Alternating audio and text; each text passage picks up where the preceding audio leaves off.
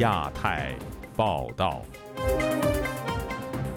各位听友好，今天是北京时间二零二二年六月二十二号星期三，我是佳远。这次亚太报道的主要内容包括：唐山打人案最新通报，民间提出四大质疑；河北展开新闻打假，网民呼吁多多公布真相；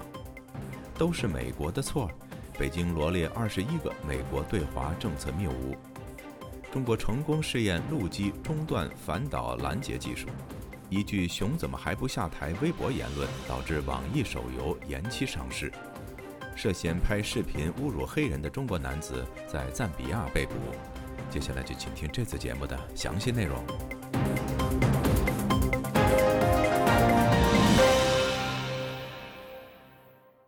香港主权移交二十五周年前夕，最后一任香港总督彭定康出版新书《香港日记》，披露他在任期间如何和中方角力，以确保香港民主和自治在一九九七年后维持不变，但最终却事与愿违。香港近年爆发激烈抗争，更出现翻天覆地的转变。二十五年过去了，他如何评价香港的转变呢？对于中方香港五十年不变的承诺，他又如何评价呢？请听本台驻伦敦记者吕希对末代港督彭定康的专访。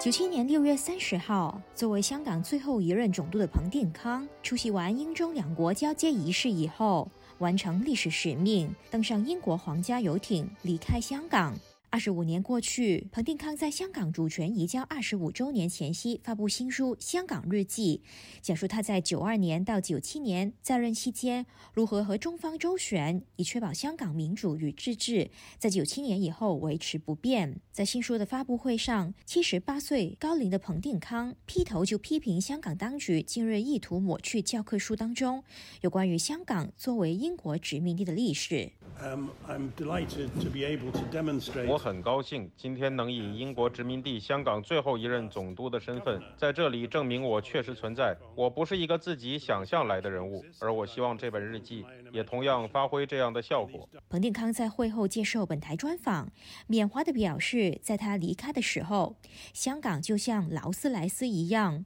经济繁荣，社会稳定，政府运作良好，而且有了不起的公务员团队，也没有像今年一样出现大规模的示威。中共只是需要直接启动这一台劳斯莱斯就可以直接上路，然而没想到只是过了二十五年，中共已经彻底背弃当天的承诺。我希望香港的繁荣稳定可以持续，越久越好。中方曾承诺香港五十年不变，但他们却食言了。正如我所忧虑的，他们食言更破坏了国际条约。回顾过去二十五年，彭定康表示，在香港主权移交初年，北京并没有对香港做过多的干预。而随着习近平上台，香港形势急转直下。他认为，习近平以及他的党羽畏惧香港所代表的真正价值，也就是法治、自由和公民意识，因而不惜高压治港。对今年有声音批评英国当年不应该天真的相信中方的承诺，把香港交回中国，彭定康就向本台强调，英国当时别无选择。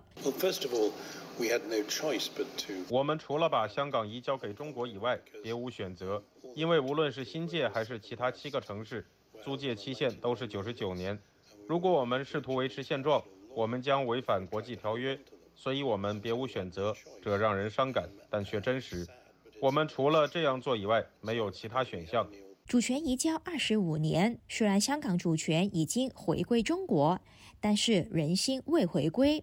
今年香港涌现本土思潮，甚至出现了争取香港独立的讨论，触动北京敏感神经，更以此为由硬推港区国安法，大规模拘捕横跨不同政治光谱的社会人士。彭定康就认为，港独呼声的滋长显示中方不能取信于民。我从来不是香港独立的倡导者，因为我是作为外交代表去确保香港可以回归中国，并保持其原有生活方式，在一九九七年之后的五十年维持不变。不过，争取独立的运动在香港滋长，这是一个现实，显示中方所作所为何等恶劣。和市民现在有多不信任中国。现在那么少香港人会为香港是中国的一部分而感到骄傲，这是异乎寻常的。现在香港有更强的公民意识，更强烈的对香港人身份的认同，却只有很少人认同他们是中国人。彭定康在记者会上一直强调，香港情况是自从习近平上台以后才走下坡。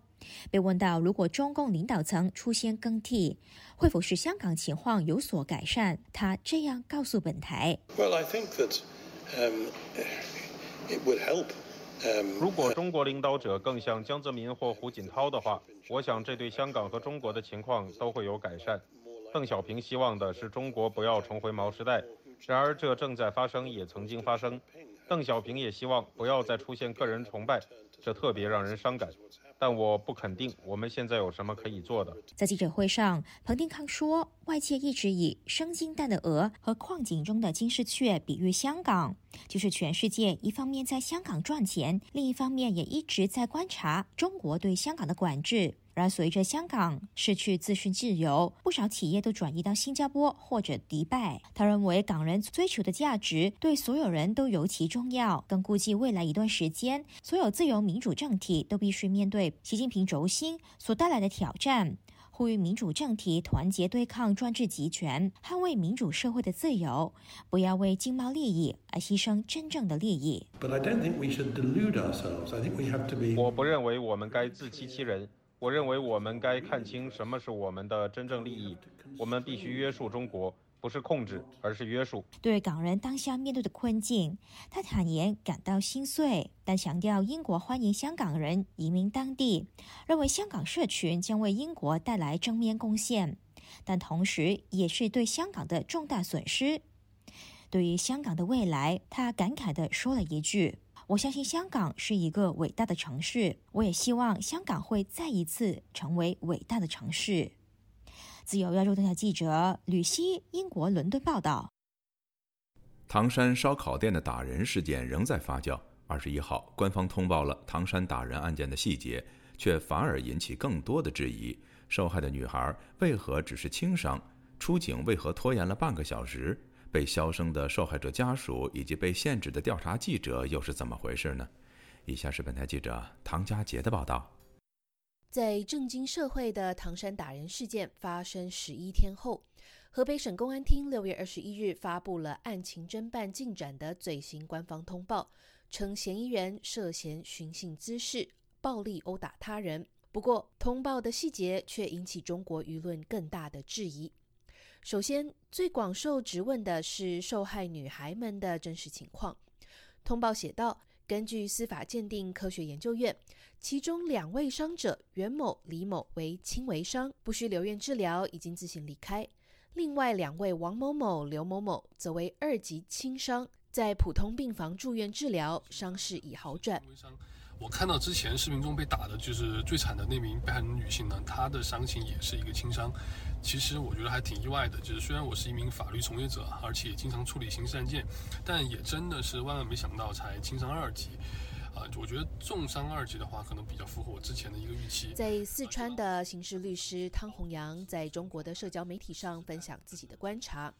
他解释，虽然法律上对轻伤、重伤的定义与日常有些不同，但从他处理过的案件来看，他对此案轻伤的认定也感到意外。然后现在的一个问题是呢，就是既然伤情结果啊已经是轻伤了，那么如果单是按照故意伤害罪来定罪量刑的话呢，那就是三年以下有期徒刑，这个谁能接受呢？是吧？社会效果。现居美国的前中国政法大学教师滕彪则告诉本台，中国司法鉴定机构的不独立、调查过程的不透明。透明也是官方通报难以平息外界质问的原因。就中国的这些这些鉴定机构啊、法医啊等等，它并不是独立的，并不是完全按照呃法律的这些详细的标准和和这个科学呃的依据来来鉴定。在这种有重大影响的案件里面，做出这个呃损伤级别鉴定的这些人，他完全没有任何权利，没有任何独立性，都是都是上面让他说是什么结论。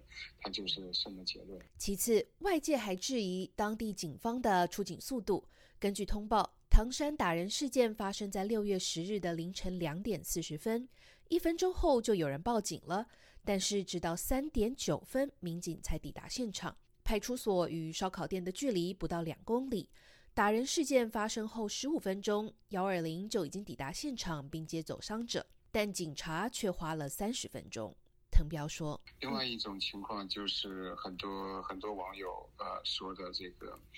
呃无论是唐山还是其他很多地方，这种叫警黑勾结吧，就是这个黑社会的势力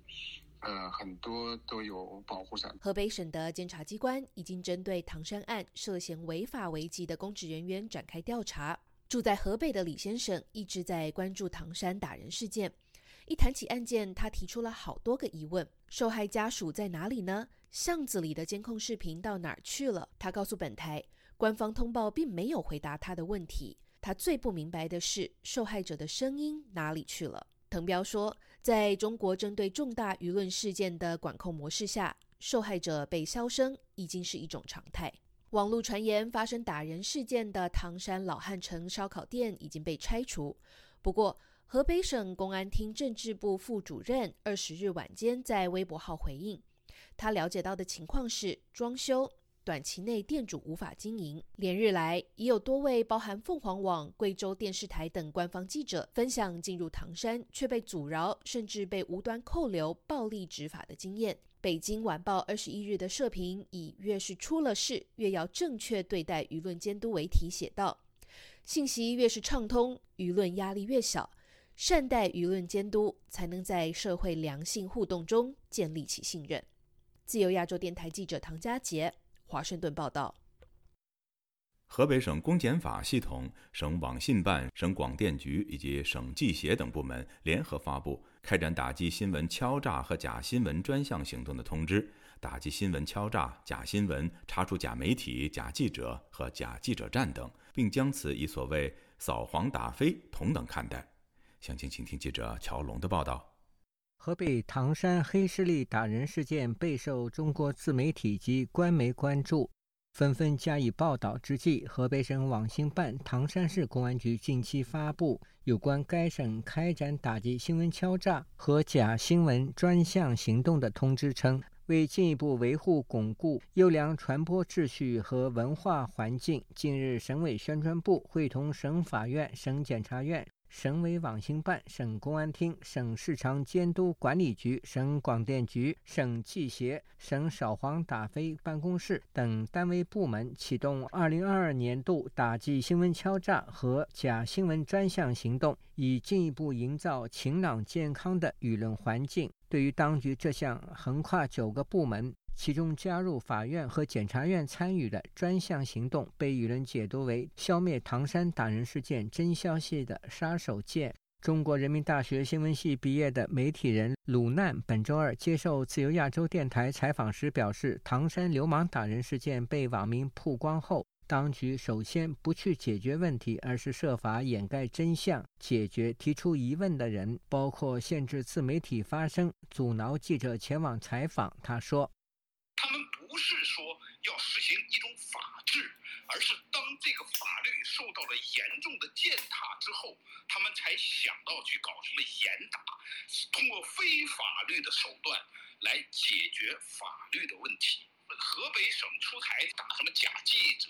假记者站或者等等，无非是他要控制舆论手段的一种延续。鲁南说，此前在唐山火车站已经有贵州电视台记者被公安带到派出所威胁及警告，试图阻挠记者采访唐山打人事件。因为前几天我们都看到外地人，你到唐山的时候，他都会逐个的盘查，甚至把一些采访的记者采取粗暴的形式。啊，贵州电视台的那个小张就被带到派出所，摁着头跪在地上。他们做这些事情的目的只有一个，就是掩盖事实真相。鲁难认为，唐山打人事件后，警方迅速采取行动，封杀自媒体、阻挠官方记者，并非来自中央的命令，表明体制内官员每当遇到重大事件，首先考虑的是如何掩盖真相，这更让人难以接受。该省已经成立了打假治敲专门行动领导小组办公室，并公开了举报电话、电子邮箱。还称欢迎举报。不少网民嘲讽河北九个部门联合进行所谓的打假治敲专项行动，是担心更多的网民将真消息发到网上，打假是假，打真才是目的。一位网民写道：“假新闻确实该打，那么请你们公布真相。”网民弄于祖宗留言，言外之意就是为了开始抓那些告诉别人真相的人。还有的留言：问题没有解决，先解决暴露问题的渠道。河北学者王震对本台说，打假新闻其实是在打压新闻发布者。他为什么要打假呢？是因为他本身就是最假的呀。你看现在的很多的新闻报道，不是说他变成了敲诈，是你把这个新闻垄断完之后，你想让他报道一下，他就会出现这种腐败的现象。人们想说真话，老报道不出来。有的自媒体报了你又不让播，比如说他会说，好，那你给我一些费用吧，我去帮你报道，我可能有一些简单的车马费，我们因为也是承担风险的，人家这是很合理的呀。王震认为，打假行动不应由政府主导，由政府主导的打假，其实政府就是最假的。浙江资深媒体人蒋先生表示，河北省政府此次打击假新闻的专项行动，在唐山打人事件之后，时间节点非常微妙。他对本台说，很明显，他就是要给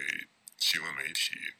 杀一儆百，敲山震虎，从而呢压制新闻媒体对于唐山打人事件的后续报道。如果要是结合前段时间新浪微博在短短两天之内就删除了上万条唐山有关的信息，封禁了上万个发布唐山打人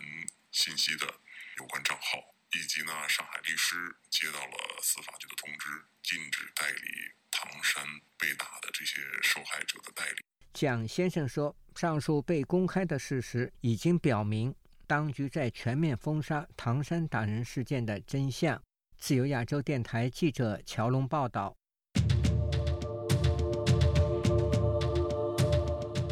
香港回归二十五周年前夕，官方继续高唱"香港不是殖民地"的言论。香港政府的官员在立法会也表态认同香港不是殖民地的说法。有评论认为，港府官员的表态除了配合中共的爱国教育外，也显示港府想加强国安法的执行，为日后透过国安法检控支持香港曾是英国殖民地的人士做铺垫。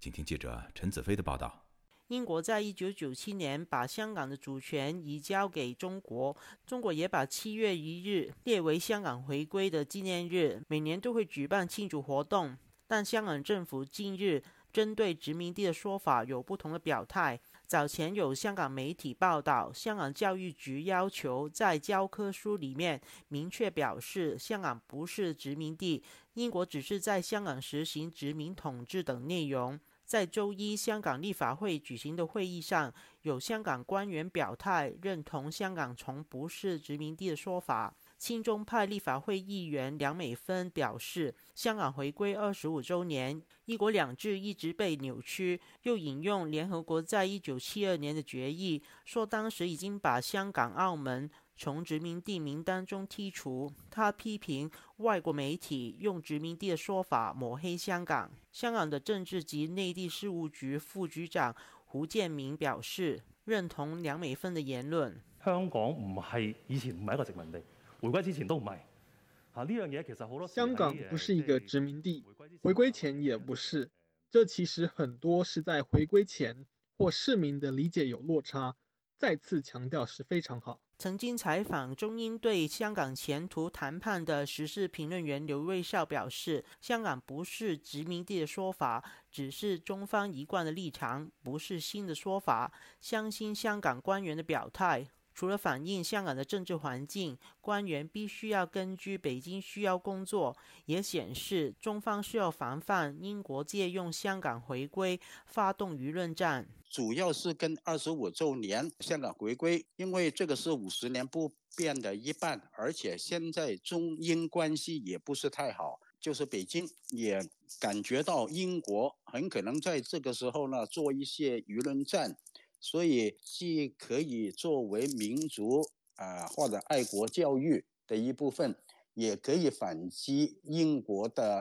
舆论政治的需要。他表示，香港的主权和教育都控制在北京的手中，从北京的角度，绝对可以把香港的历史定位用北京的角度去解读。时事评论员桑普表示，翻查历史和联合国的文件，发现英国以往称香港为属地，享有香港主权，但中方不承认，称英方只有香港治权，没有主权。他表示，北京和港府只是强调联合国在一九七二年会议的内容，回避一九九三年维也纳会议的宣言，允许殖民统治地区的人有自决权利的历史，需要防范港澳青年再提自决和独立。香港有是因为有些年轻人一直闹自决闹独立，他认为说这个没有基础的，因为英国早就已经说香港不是殖民地了。各位没有这样说诶，联合国当时通过的是把香港跟澳门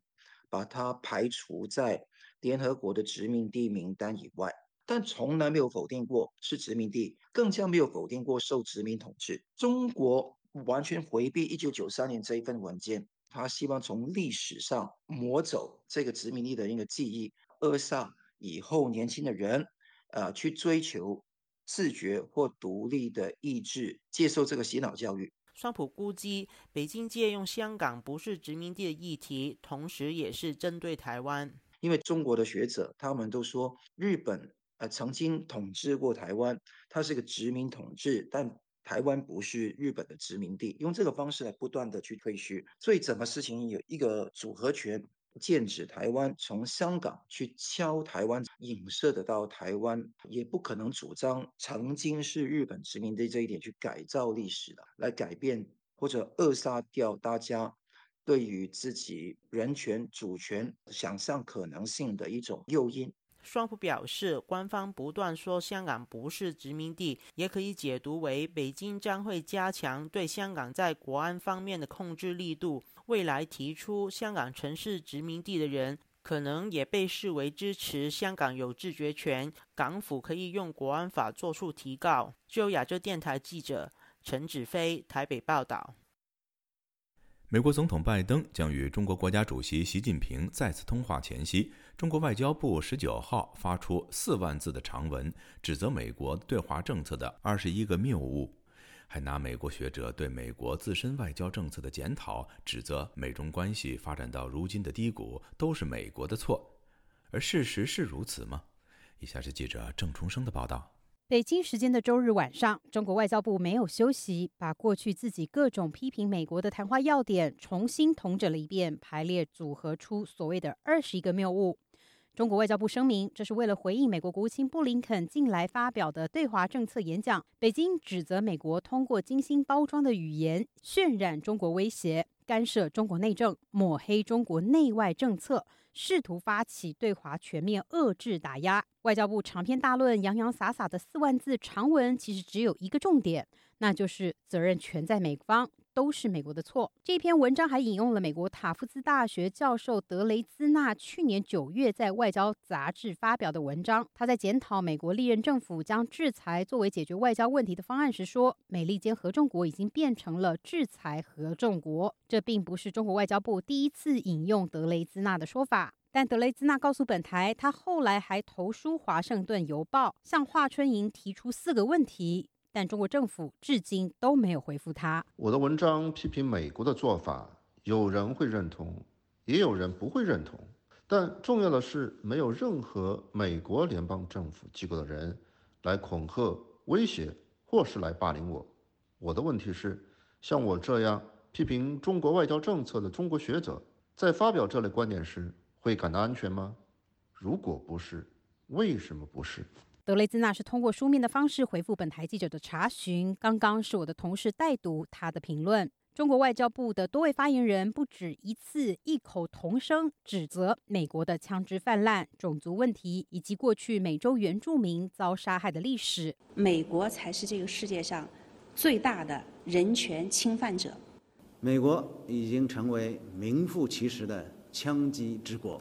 美方应该深刻反思，采取切实措施解决国内的系统性种族歧视问题。中国当起美国的人权问题教师爷，这种你也一样那又怎么说的诡辩方式，包括了《纽约时报》与英国的《卫报》都曾刊登专文指出，这是独裁政权的一贯伎俩。而在这一次的四万字长文中，中国外交部所谓的第六点和第八点谬误，也把包括了华春莹、赵立坚还有汪文斌的上述说法又重新说了一次，来反击美国针对新疆种族灭绝的指控。在四万字的长文中，包括了香港、台湾还有乌克兰也都成为中国批评美国对华政策谬误的焦点。华盛顿智库二零四九计划研究所资深主任易思安近来在出版的最新著作《最后的斗争：中共全球战略大揭秘》，他二十一日在新书发表会上回复本台记者询问时，就质疑在中国不断升高对台湾的恐吓威胁下，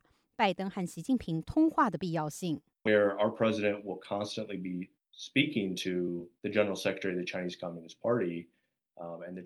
在中共持续恫吓台湾的情况下，华盛顿仍然采取历任政府的做法，持续且定期的与中共方面通话。北京的目标很清楚，就是要破坏台湾的民主与美台关系，而这一点上他们是非常成功的。我们还没见到拜登和台湾总统蔡英文有什么联系，像是打电话或即使是通过推特发文。President Biden has never had a single phone call with President Tsai Ing-wen of Taiwan.Not even a tweet. 拜登周日证实自己很快将与习近平通话，而对于美国是否将降低对部分中国产品的关税制裁，他仍强调政府内部还在讨论中。路透社则报道，拜登不太可能在下周七大工业国集团峰会前做出决定。上任至今仍未访问中国的拜登已经重申多次，美国会以联合盟友建立团结一致的立场来应对中国造成的挑战。而这篇四万字的长文摆明了中国没有要检讨自己，在华盛顿已经明确指出美中关系会以竞争为主导的路线下，斗而不破会是最不坏的格局。自由亚洲电台记者郑重生，华盛顿报道。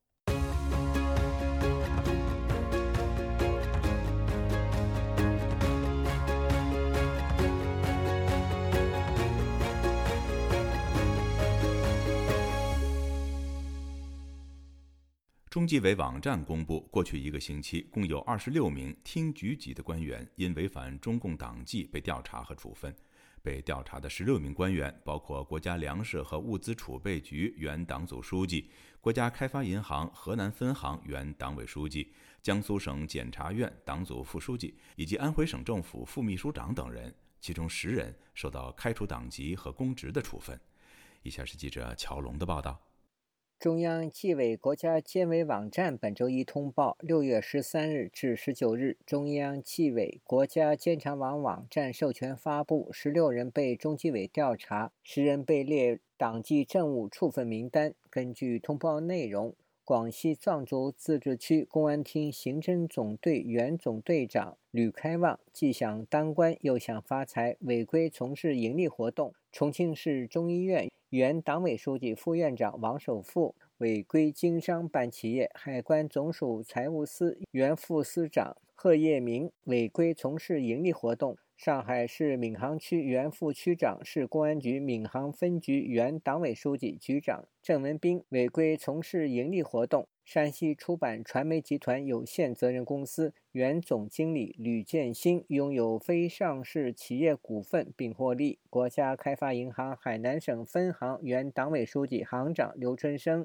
利用职务便利违规持有贷款、客户相关公司股份，中国建设银行授信审批部原副总经理级专职贷款审批人李年峰违规从事盈利活动，拥有非上市公司股份。中纪委公布的一连串高官被查的信息，众多中国网民拍手叫好。天津网民唐女士本周二对本台说，这些高官的问题不可能是公车私用、违反党纪这么简单。是该查，他们避重就轻，挪用公车，他们何止是使用公车呀？中国最大的现在弊病是腐败，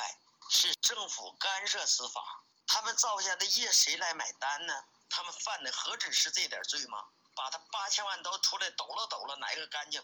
据报，近年来公车私用现象得到有效遏制，但仍有少数党员干部把公车当唐僧肉，还存在公车私用、私车供养等典型问题。如上周通报，重庆市中医院原党委书记、副院长王守富公车私用，上海市公安局闵行分局局长郑文斌公车私用，违规配备驾驶人员私车供养。网民方女士对本台说，中纪委快速公布被查处和处分的高官，似乎北京高层有备而来，因为当下正处于中共二十大前夕，类似情况会持续一段时间。她说，我认为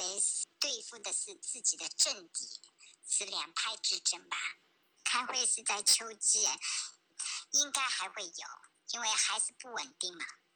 本周日，中共中央办公厅印发的《领导干部配偶、子女及其配偶经商办企业管理规定》对领导干部配偶、子女及其配偶经商办企业管理的适用对象和情形、工作措施、纪律要求等作出了明确规定。有舆论认为，这是一场高层的政治保卫战。对此，时事评论人士毛先生接受本台采访时说，从新冠疫情的精准防疫到动态清零，又到国务院要求尽快恢复交通和生产，使得中共党内的意识形态问题更加突出。他说，我听到不少传闻啊，说党内的意识形态问题啊发生了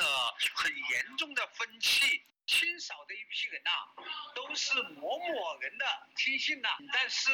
我不那么认为啊，我觉得厕所打苍蝇是没用的，因为它是一个制度性的腐败问题，那靠一个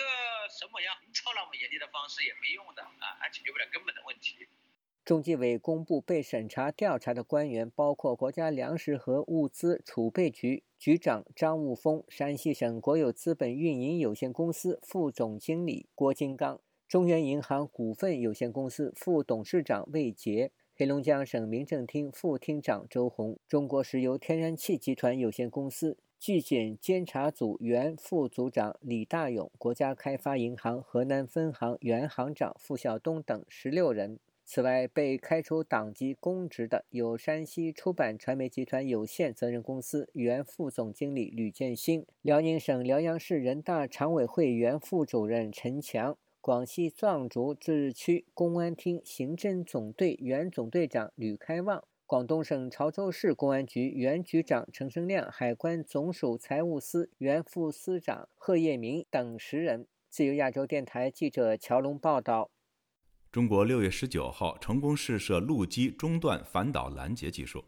国防部强调，试验纯属防御性质，不针对任何国家。有军事专家表示，北京透过这次的测试，对美国和日本发出了警告。估计中国下一步会争取在海基反导拦截技术方面实现所谓零的突破。以下是记者高峰的报道。弹道导弹发射一般分为三个阶段，初段为助推段，导弹一直加速准备冲出大气层，期间弹身弹头分离，弹头在大气层外惯性飞行，称为中段，占整条弹道八成到九成。由于时间较长，飞行稳定，较易拦截。中段拦截时，虽然较易掌握弹头的去向，但由于大气层以外空气稀薄，此时导弹飞行速度非常快，而且目标距离远。反导系统需要性能更强的配套，譬如远程预警系统、拦截系统和指挥管理。配备在美军神盾舰的标准三型导弹就是用于中段拦截。随着弹头越来越接近目标，弹头再次进入大气层，称为末段。受到重力影响，弹头速度可以达到音速二十倍。由于速度极高，拦截十分困难，就算击中弹头，高速的碎片也可能对拦截一方造成损失。台湾的国家政策研究基金会军事专家李正修表示，中段反导拦截对于精准度要求极高，中段基本上是正在加速的过程。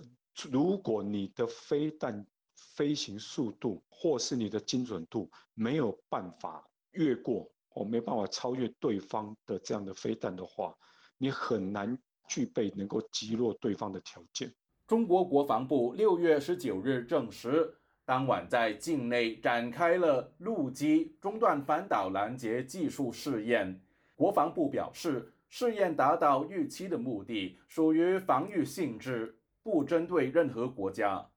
这是中国第六次对外公布展开中段反导弹技术试验，上一次是在去年二月四日。除了中国，现在只有美国和俄罗斯进行过中段反导拦截试验。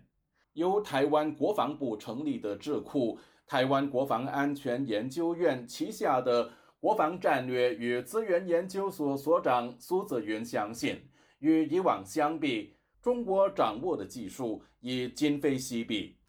它有太空站，也到那个月球去进行登陆车，表示它对宇宙空间的这种感知还有控制的能力还有精度都大为增加。所以它这一次的测试跟几年前的那些 类, 类似的测试，它在精准度上面一定大为强化。它要向外传递，它有能力进行这个战略飞弹的防御，呃，等于是说可以强化核武的可信度，哦，代表着以后他可能会用这种核子能力来阻绝美军在那政治决心上面要不要驰援东海或南海或台海。台湾军事专家李正修也认为，中国相关技术已具有实际拦截能力和战斗力。中国大陆它目前来说并不寻求跟美国或是日本进行军事上的对抗，可是他为了防范台湾，那这种情况之下，他必须要具备有然后贺阻美日等国援助台湾的这样的能力。他们担忧的是说，美国会利用他这现在相对优势的这样的军力来牵制住解放军的行动，因为如果他们具备反介入这样的能力，他就能够适时的贺阻美军的介入，甚至于重创美军的譬如说航母、舰艇等等。虽然中国已掌握中段反导拦截技术，不过在海基拦截上仍是空白。专家相信，随着中国零五五型万吨级驱逐舰入列，这个空白有望填补。因为驱逐舰上万吨级了，表示它的战备系统应该相当的足够。那如果他要担负这样海基任务的话，那就要看说你人员的训练足不足够，能不能因应战场的需要。一个是时间，一个是经费啊，当然还有人力嘛，这三项缺一不可。美国的航母啊，它也是历经这数十年来的这样的一个不断的打造新的训练方式。中国外交学院教授苏浩在腾讯网也发文表示，随着陆基中段反导技术的不断突破，不排除未来中国会把相关技术和装备安装到水面平台上，建立海基国土防御体系。自由亚洲电台记者高峰香港报道。位于河北省石家庄市栾城区的天主教油通地下忠贞教会堂，目前正在面临被拆除的风险。有当地宗教局和公安局的人员近日来到当地地下教会主教董宝禄的家中，要求他和教友必须加入官方的天主教爱国会。详情请听记者孙成的报道。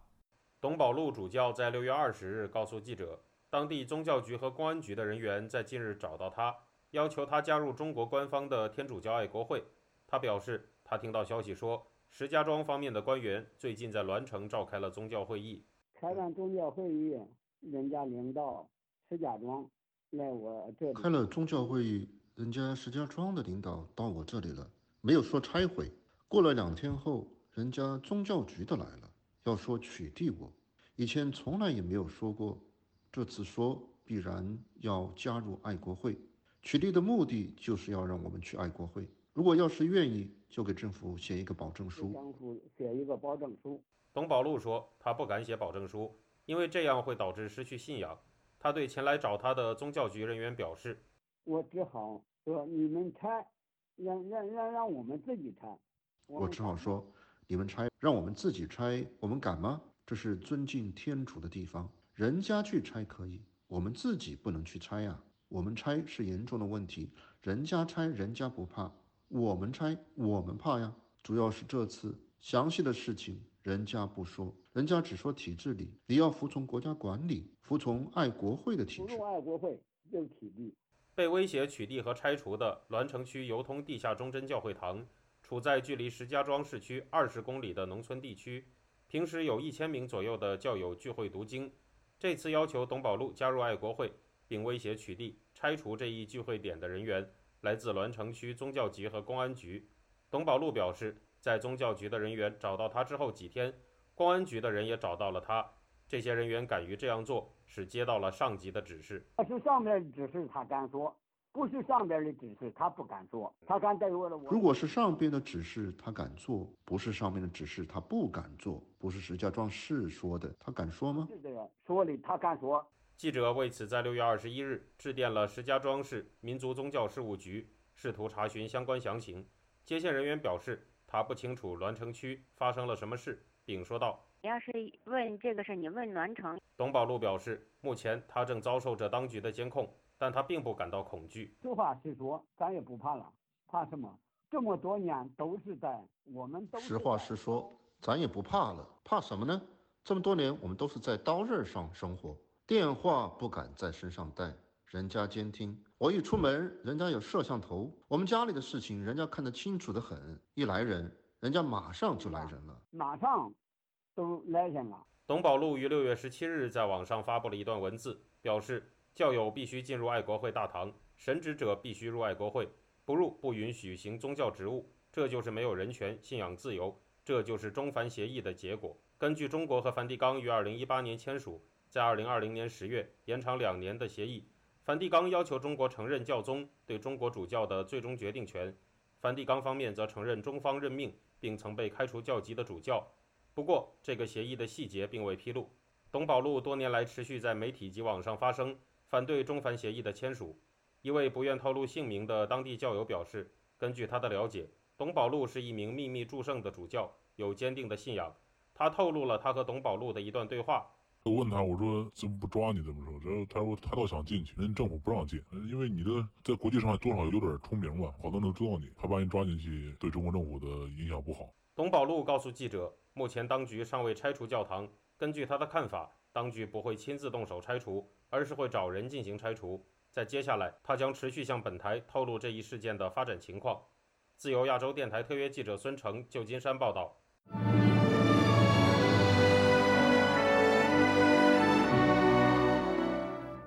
中国互联网巨头网易和全球游戏巨擘动视暴雪公司合作开发的手机游戏《黑暗破坏神：永生不朽》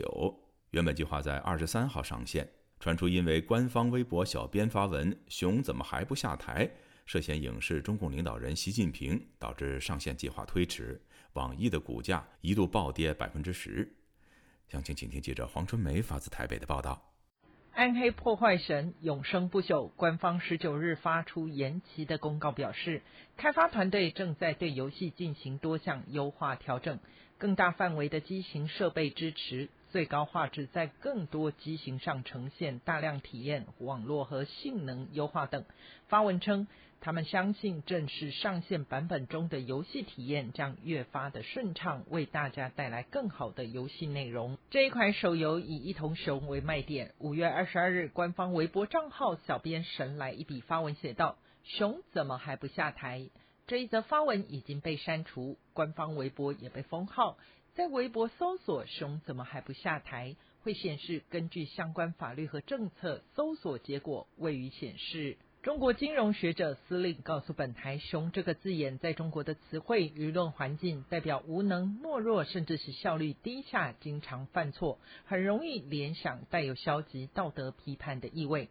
若是“熊”还与下台连接起来，就是下课退出政坛，这就影射中共最敏感的神经，想要看起来第三个任期在二十大上。所以说今年的这个舆论环境就更加糟糕，更加网络审查呀，呃，包括对于关键字的这个筛选啊，这方面的就会更敏感。暗黑破坏神好不容易得以上市，却触礁。这一款手游延后发布后，网易在香港股价二十日应声下跌，盘中一度重挫超过百分之十。经过整改之后，暗黑破坏神还有机会重见曙光吗？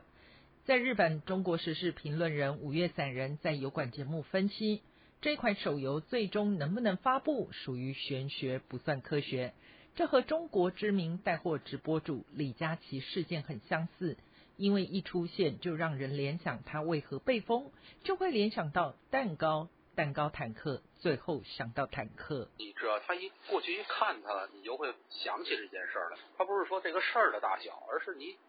而是你会想起他。司令悲观的预言，暗黑破坏神重新上市机会渺茫，触怒当局恐怕不是改名字的问题。他认为这款游戏恐怕已经判处死刑。面对当前这个舆论环境啊，网络审查、政府的这种啊这样的一个救情的话，那等于是让他胎死腹中了。近年来，不管是好莱坞影星或是国际知名品牌，动辄被贴上辱华的标签而被迫道歉。五月散人强调，在疫情前，外资企业想要进入中国市场，总是琢磨着怎么转弯。疫后，大家发现舔跪中国文娱市场的时代已经过去了，就算不靠中国也能活。一旦舔不对了，马上跨界抗议进入，你就别别挣这份钱了，哎，就给大家这个驯服驯化，大概就是这么个路数。好多公司啊，就都吃过这种大亏。五月散人举例，就像二零一六年中国为了阻止韩国部署萨德系统，对韩国寄出禁韩令，如今韩国电影音乐面向全世界，获得比中国更大的市场。他说，文化越限制越没有创造力，不受限制越有创造力，这是正向循环的事。自由亚洲电台记者黄春梅台北报道。涉嫌在马拉维拍摄种族主义视频侮辱黑人的一名中国男子周一在赞比亚被捕，不过在网上搜寻仍有大批所谓黑人祝福的同类短视频在流传。有学者分析认为，这反映了中国帝国主义经济殖民者对非洲人的歧视。以下是记者夏小华发自台北的报道。我是黑鬼，我是黑鬼，自杀的，自杀的，耶！It was posted on a Chinese social media. 二零二零年，中国社交媒体广传一支视频，有大约二十名的非洲孩童穿着着如五星旗般的红衣裳，重复模仿中文，高兴地喊着“我是黑鬼，智商低耶”，并举着写有这几个字的看板。英国媒体 B B C 追踪视频是中国男子卢克在马拉维拍摄。卢克自曝每天可接到中国来的几百张祝福视频的订单。一天可拍摄三百八十支，每支两百元人民币，一天可以赚到七万六千元的人民币。B B C 追踪，卢克用糖果、食物利诱非洲的孩童拍片赚取暴利，还会殴打、扣留孩童。B B C 揭露，这个产业链的背后隐藏着剥削和歧视。卢克则对 B B C 否认剥削小孩，反称他是在传播中国文化和音乐舞蹈。B B C 报道，卢克称，共约有五十位孩童参与拍摄，每个人能够获得每天约 一点五 美元的报酬。部分村民表示，卢克自称来教中文，但是小孩都没有去上课。村民以为拍视频是为了给中国慈善组织看，以便提供救助。从 B B C 的镜头下，卢克曾经说：“你不要对对他嘻嘻哈哈。”就是说咱们很好的朋友，到最后千万不要可怜他们，你要记住这个东西，不管是他们家里怎样了，不要可怜他们，这句话放在心里，对待黑人行了。法广报道，马拉维移民局官员告诉法新社，卢克周一逃到赞比亚的奇帕塔之后被捕。中国驻马拉维大使馆则发声明谴责，称中国政府对种族主义是零容忍的，将确保不再发生。马拉维儿童福利部长则说，视频内容是对马拉维儿童和国家的侮辱。马国的非政府组织要求政府当局追踪在该国的所有中国公民，将非法停留而且违反签证目的者驱逐出境。网上流传黑人笑话社以及那个广州人等疑似当事人微博的回应，否认视频是他做的，并要网民看不习惯就别看了。不过这两个账号现在已经遭到微博的封禁。台湾人权促进会秘书长施逸翔接受自由亚洲电台采访指出，这个事件引发中国跟马拉维的外交事件。中国政府在谴责这件事情，还说什么中国是在种族歧视零容忍，我觉得非常的荒谬。因为中国政府本身，它在境内对于西藏、对于呃维吾尔人，对对港人，呃，整个中国政府就是一个严重的这里种族歧视的一个政权。非洲国家只剩下史瓦蒂尼和台湾维持邦交。中国外交部长王毅曾经向史瓦蒂尼招手，扬言要合拍中非大家庭。而马拉维在二零零八年和台湾断交，改与北京建交，曾经将中国在当地的建设印在钞票上。施一祥认为，中非关系并不平等友好，中国政权涂脂抹粉，打造所谓文化融合的假象，实际是去打压、侵害境内外的弱势文化族群，显示中国完全不了解什么是文化权利。施一祥说，背后看到的其实是剥削跟压迫，甚至有没有到涉及劳力剥削的人口贩运，可能都值得去追。台湾国防安全研究院副研究员司建宇接受自由亚洲电台采访提到，前两年中国农历年央视的春晚节目为了展现中国在非洲的一带一路投资，还拍了个短片，就是有找中国本身的演员把自己的脸抹黑，装成黑人，然后甚至还有叫黑人扮演猴子在上面表演。那当然这个其实都是一种不自觉歧视的现象，其实这种隐藏的歧视等于是你在展现一些价值，你可能原来刻板印象里面就以为呃，非洲当地的居民可能跟猴子很像等等等，只是你没有把它讲出来，然后你不自觉的表现出来。司建宇说，中国人到非洲拍片赚钱，把歧视合理化，明显带有中国式殖民主义的意味，认为当地的人穷，给点好处他们就会听话，并仗着他们没有受到良好的教育，可任其摆布。标准的十九世纪殖民主义心态在二十一世纪的中国复制。司建宇提到，中国一带一路投资经济扩张在东欧、中亚国家遭到强烈的反抗，甚至有示威游行和攻击。中国人为何不到中亚或是东欧拍这类的片子？因为他们教育程度比较高，不可能给点钱和食物要他们举牌，他们就照做。未来这状况还会出现。果不其然，以黑人祝福搜寻网上仍有大量的客制化的短视频，如搞笑非洲黑人抬棺举牌喊话祝福生日快乐。驻台中国异议人士龚宇健接受自由亚洲电台采访坦言，很多中国人骨子里看不起黑人，对基因反感，才会出现调侃黑人的视频，但点阅不高，看的人不多。龚宇健说，因为毛泽东说过，就是说要援助非人的这种自己的这种民族解放战争啊什么的，就是我们的父辈的话就觉得非洲的那些黑人的话都是要通过中国的援助才能够取得他们的这种民族的独立和解放，其实也对黑人的话有一种呃，觉得是那种所谓的来中国那种乞讨的那种感觉。龚宇健认为，黑人祝福系列俨然成了认知作战，给中国人民制造一种假象，似乎全世界都羡慕中国的制度，崇敬习主席，以及中国是最幸福的国家，因为世界上已经很难找到赞美中国的声音，只有非洲。非洲人可能还会崇拜中国人。自由亚洲电台记者夏小华台北报道。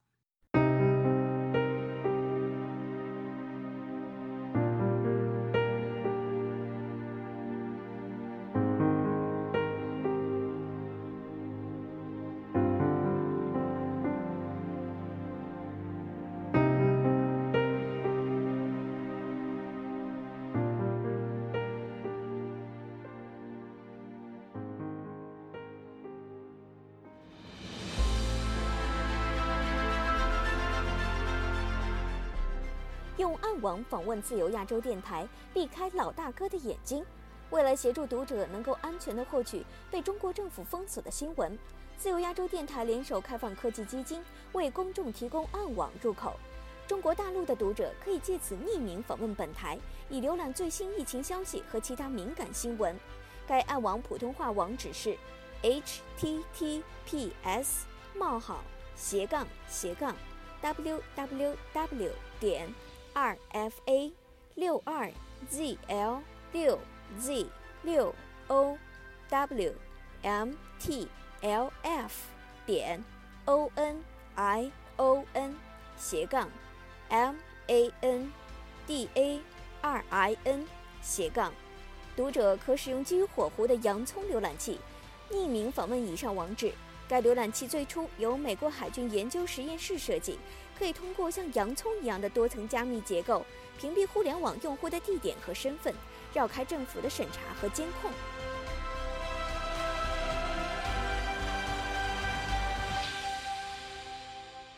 位听众，接下来我们再关注几条其他方面的消息。欧盟驻中国大使玉白二十号在北京向彭博社表示，欧盟和中国计划在未来几个星期内举行两场高级别对话，将涉及经济、气候与环境等议题。但他同时强调，会谈必须解决双边实际问题，带来切实益处。这将是自今年四月峰会后双方再次对话。欧盟外交政策首席代表博雷利将上一次峰会描述为笼子的对话，因为中国拒绝讨论乌克兰战争、人权和其他问题。当时，中国是想推动重启经济对话及继续在应对气候变化方面进行合作。因涉厦门聚会案，中国新公民运动发起人许志勇和维权律师丁家喜被控颠覆国家政权，将于六月二十二号开庭审判。在此之前，美国笔会发布声明称，中国当局对许志勇的审判是在犯下严重而可耻的错误。许志勇是二零二零年美国笔会自由写作奖获奖者。声明说，许志勇没有犯罪，他是一位顶尖的公共知识分子，以他的话语试图为中国公民向政府追责。纽约时报经过一年多的调查发现，中国正在收集数量惊人的公民个人数据，以建立世界上最大的 D N A 数据库，最终目的就是维持其维权统治。纽约时报星期二发表的这项调查分析了超过十万份中国官方的招标文件，深入研究了北京的监控能力，除文字报道还搭配了大约十四分钟的影像画面，归纳出监视器、手机、D N A、声纹、钢模等监控人民的管道。报道指出，全球近十亿个监控器中，一半以上设在中国。分析发现，中国公安策略性的选择架设地点，以便最大限度地增加人脸识别监视器的收集数据量。各位听众，这次亚太报道播送完了，谢谢收听，再会。